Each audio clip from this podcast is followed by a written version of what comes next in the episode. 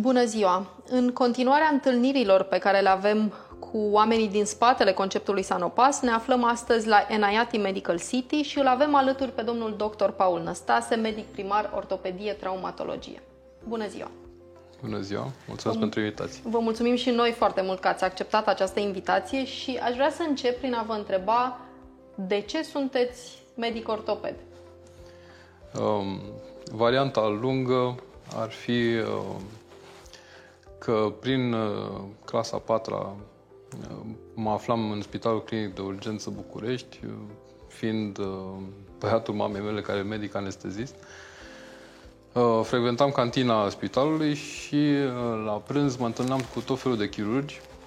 Uh, unul dintre ei uh, era ortoped, uh, doctorul Panaitiu, Dumnezeu să-l ierte, uh, mi-a făcut o provocare, să zic așa, să nimeresc articulația pulpei de pui. Bineînțeles că n-am reușit din prima, dar uh, eu am luat-o ca o provocare personală și de atunci a început să îmi placă să-mi bag nasul disecând tot felul de pulpe de porc și așa mai departe pe acasă, mergând până la în vârsta de 16 ani, în clasa 10 când am decis împreună cu un coleg de clasă să devenim voluntari în același spital. Scopul nostru a fost foarte simplu de a vedea dacă se potrivește cariera asta pentru noi. Am văzut conceptul ăsta, de fapt colegul meu a văzut conceptul ăsta în afară, a venit și mi-a spus, băi, uite, ar fi foarte tare să vedem dacă se poate. Am mers acolo la uh, managerul spitalului total uh, inopinat, așa, undeva la șapte dimineața, că știam că ajunge pe acolo de vreme. Am intrat în birou, un birou extraordinar, ne-a, ne șocat. Uh, erau trabucuri pe vremea aia, nu știam ce sunt acelea. Și s-a uitat așa la noi, ne-a zis, voi sunteți nebuni. Am zis, ok, dar noi chiar vrem să facem treaba asta și ne-a acceptat până la urmă. Am început uh, de jos brancardier, uh, am ajuns pe secția de ortopedie, întâmplător.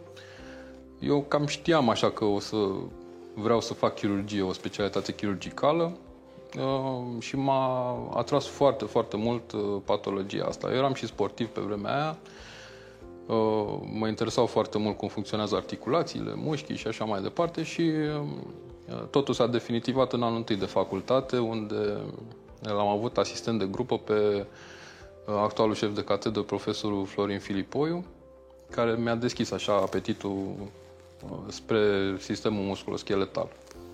Mi s-a părut și cea mai frumoasă, cel mai frumos capitol din anatomie și acolo am rămas cel mai frumos, dar cred că unul dintre cele mai grele, prin um, complexitate. Mie mi s-a părut foarte ușor, okay. sincer. Uh, da. Ce aud, la dumneavo- din, ce aud din povestirea dumneavoastră este că e vorba de foarte multă pasiune, dar și de foarte multă perseverență. Da. Care v-a adus astăzi aici. Da, am, uh, am muncit destul de mult, într-adevăr, dar uh, mi-a și plăcut. Eu nu am simțit niciodată meseria asta ca pe o corvoadă este și hobby-ul meu, ca să zic așa. Haideți să vorbim puțin despre, despre uh, ortopedie și traumatologie. Cred că în, în, în sens comun ajungem, sau majoritatea oamenilor cred că ajungem la ortoped atunci când ni se întâmplă ceva, un accident. Mi-am rupt uh, uh, ceva. Uh, cu ce vă ocupați mai exact? Ce face un medic uh, ortoped traumatolog? Colegii mei spuneau că eu rup oase. ok. Uh, de fapt, nu. Chiar uh, încercăm să nu rupem, ci să reparăm. Uh, ortopedia este specialitatea chirurgicală care se ocupă de toată sfera de afecțiune ale aparatului locomotor. Subliniez chirurgicală pentru că am mulți pacienți care vin la mine și spun dumneavoastră și operați și zic da, eu doar asta încerc să fac, pentru că, mă, nu numai asta, dar uh, focusul nostru este cel chirurgical. Colegii noștri care nu se ocupă de chirurgie se numesc reumatologi. Uh, fie... Este o, o departajare foarte da. clară. Ok, asta e un lucru important de știut. Um, De exemplu, dacă avem în vedere afecțiunile degenerative, să zic așa cum ar fi artrozele, inițial toți pacienții trebuie uh, luați în evidență de către un reumatolog și ortopedul uh, își intră în rol în momentul în care medicul reumatolog consideră cazul ca fiind depășit din punct de vedere medical și atunci îl trimite către tratamente, mai mult sau mai puțin invazive, cum ar fi infiltrațiile sau tratament chirurgical de înlocuire a articulațiilor și așa mai departe. Am înțeles. Ortopedia este și um, cea care se ocupă de managementul deformărilor, da? De exemplu, dacă avem un genunchi curbat sau o, o malformație pe scheletul axial, cum ar fi scoliozele și așa mai departe, tot ortopedia se ocupă de corecția acestor deformități. La fel, ramura cealaltă, traumatologia, este bine de știut că noi reparăm tot ceea ce s-a rupt sau s-a accidentat. Uh-huh. Cum ar fi ligamente, mușchi, tendoane, și, bineînțeles, oase. Am înțeles. Uh, acum, um, vine în minte o întrebare, la fel, foarte...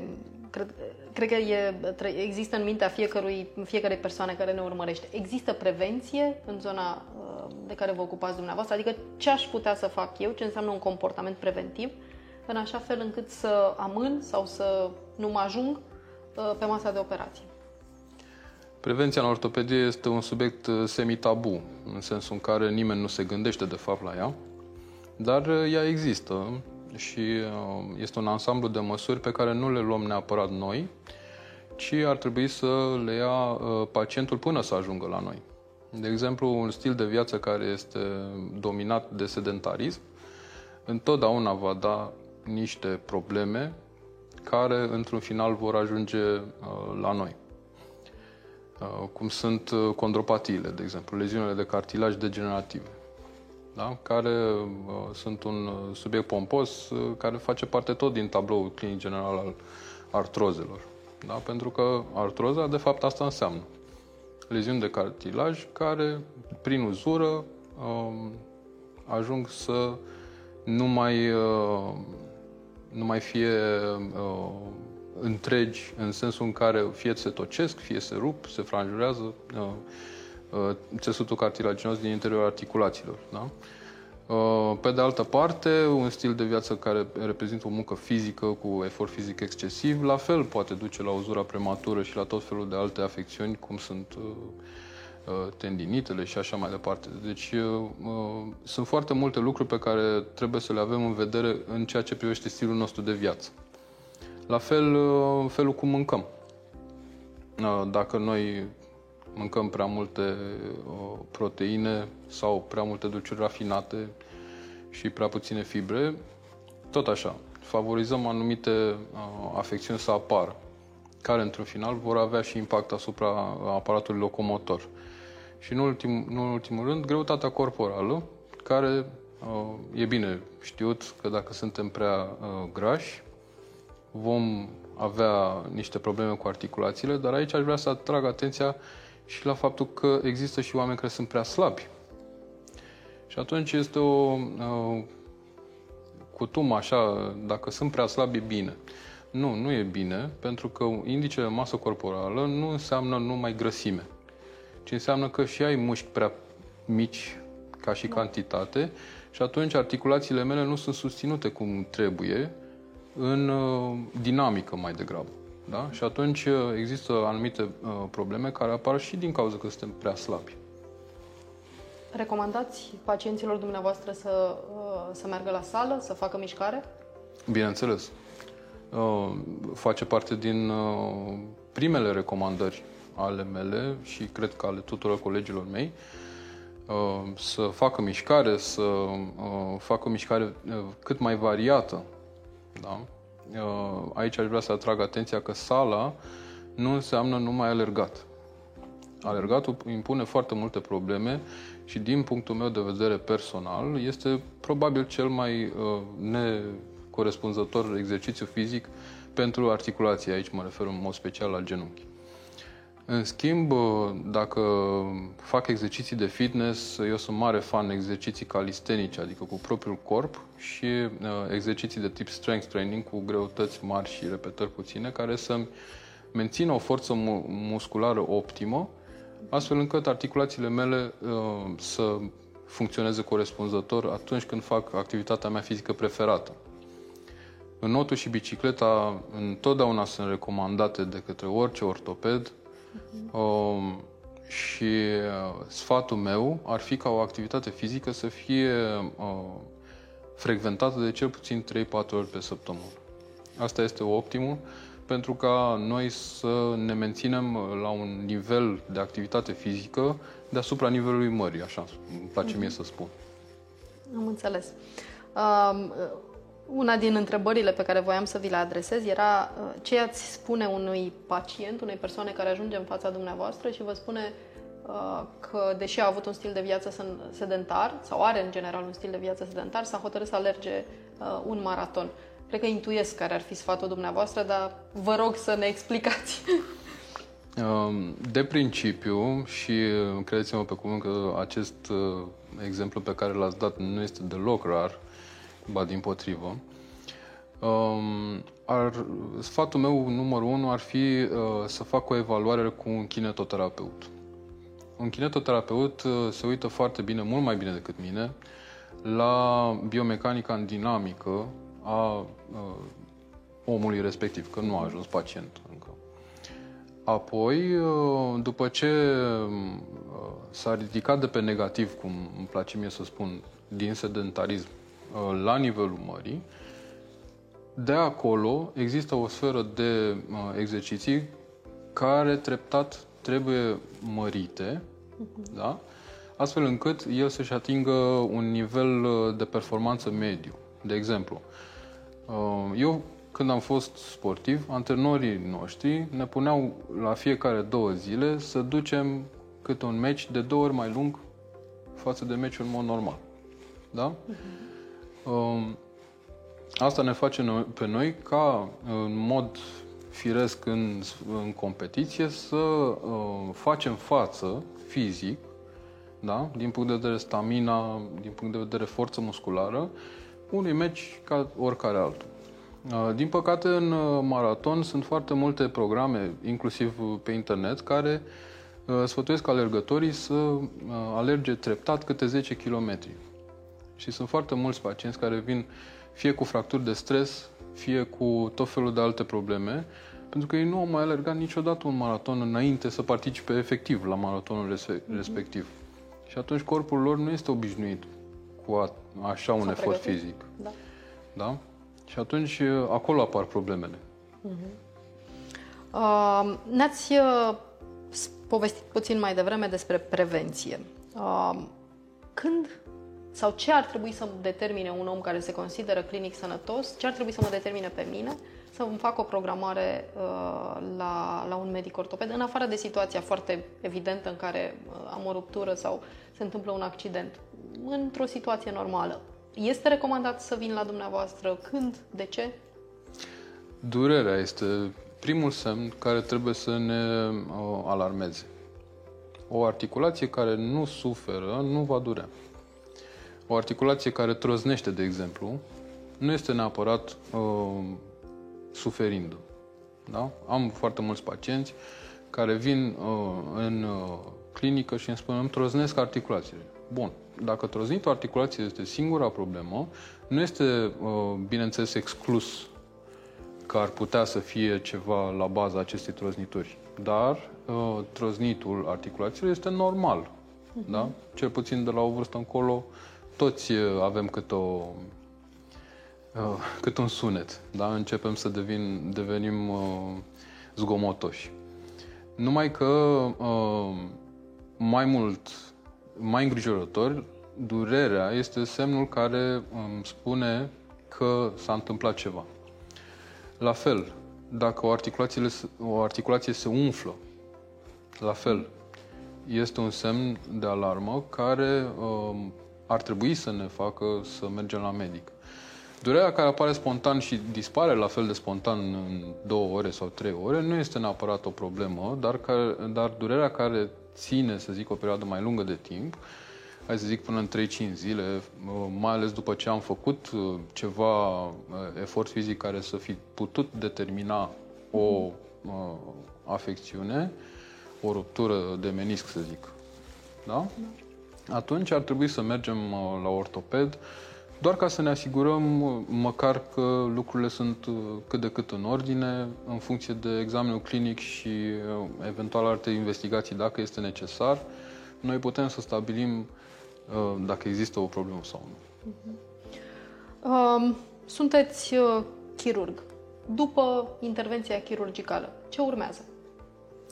Întotdeauna sunteți, reabilitarea. Nu știu, vine minunea, sunteți dumneavoastră aducătorul de minuni, ce se întâmplă mai departe? Foarte multă lume crede că da, noi întotdeauna spunem că nu și aici, de aici ne înțelegem. Uh, glumesc. E uh, un protocol uh, care nu are cum să excludă recuperarea.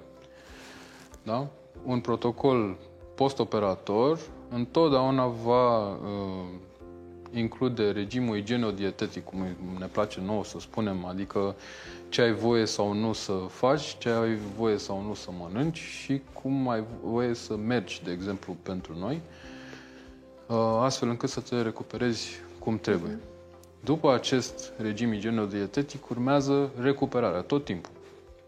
Nu există nicio operație uh, pe lumea asta care să nu aibă măcar două cuvinte despre precauții în sensul uh, recuperării. Da? Uh, în funcție de diagnostic și în funcție de operație, recuperarea asta poate să fie mai scurtă sau mai lungă. Da?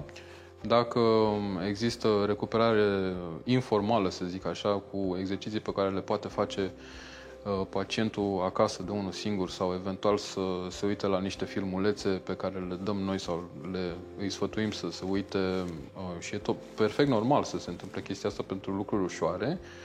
Pentru uh, chirurgia avansată, să zic eu, există protocoale absolut bine determinate pe care pacientul, dacă nu le respectă, apar uh, complicații și uh, se, pacientul se supune la anumite riscuri la care nu ar trebui în mod normal să fie supus. Uh-huh. Um, ați pomenit puțin mai devreme și despre uh, infiltrații. Povestiți-ne puțin ce tipuri de infiltrații există, care sunt beneficiile pe care le avem, adică ce s-ar putea întâmpla înainte să ajung pe masa de operație. Um, Ortopedia, și aici mă refer la lucrurile cronice, dar nu la chestii acute. Um, ortopedia întotdeauna va, are obligația, de fapt, să înceapă tratamentul de jos, adică de la modificarea stilului de viață, controlul greutății pacientului, uh, mișcare și apoi uh, exerciții de fizio și kinetoterapie, uh, proceduri, bineînțeles, apoi combinate sau nu cu infiltrații. Infiltrațiile sunt de foarte multe tipuri. Toată lumea are o frică organică, cel puțin în România, de ele. Toată lumea se teme pentru că e foarte mult necunoscut. În trecut nu prea se explica uh, ce se injectează, cum se injectează, unde se injectează și care e scopul final. Uh, noi acum, în prezent, uh, dăm un consimțământ informat pacientului pe care el îl semnează în momentul în care uh, este supus unei infiltrații, pentru că este o procedură medicală care are și ea riscuri și complicații, dar explicăm foarte bine și beneficiul. Da? Beneficiul variază în funcție de afecțiune, bineînțeles, dar niciodată o infiltrație nu va face minunea lumii de una singură. Și atunci ea tot timpul trebuie combinată cu ce am spus mai devreme, adică fiziokinetoterapie și regimul igienodietetic în funcție de afecțiune. Da? Din păcate am foarte mulți pacienți care vin la infiltrație și o zi, două se simt extraordinar și atunci consideră că ei nu mai trebuie să facă nimic.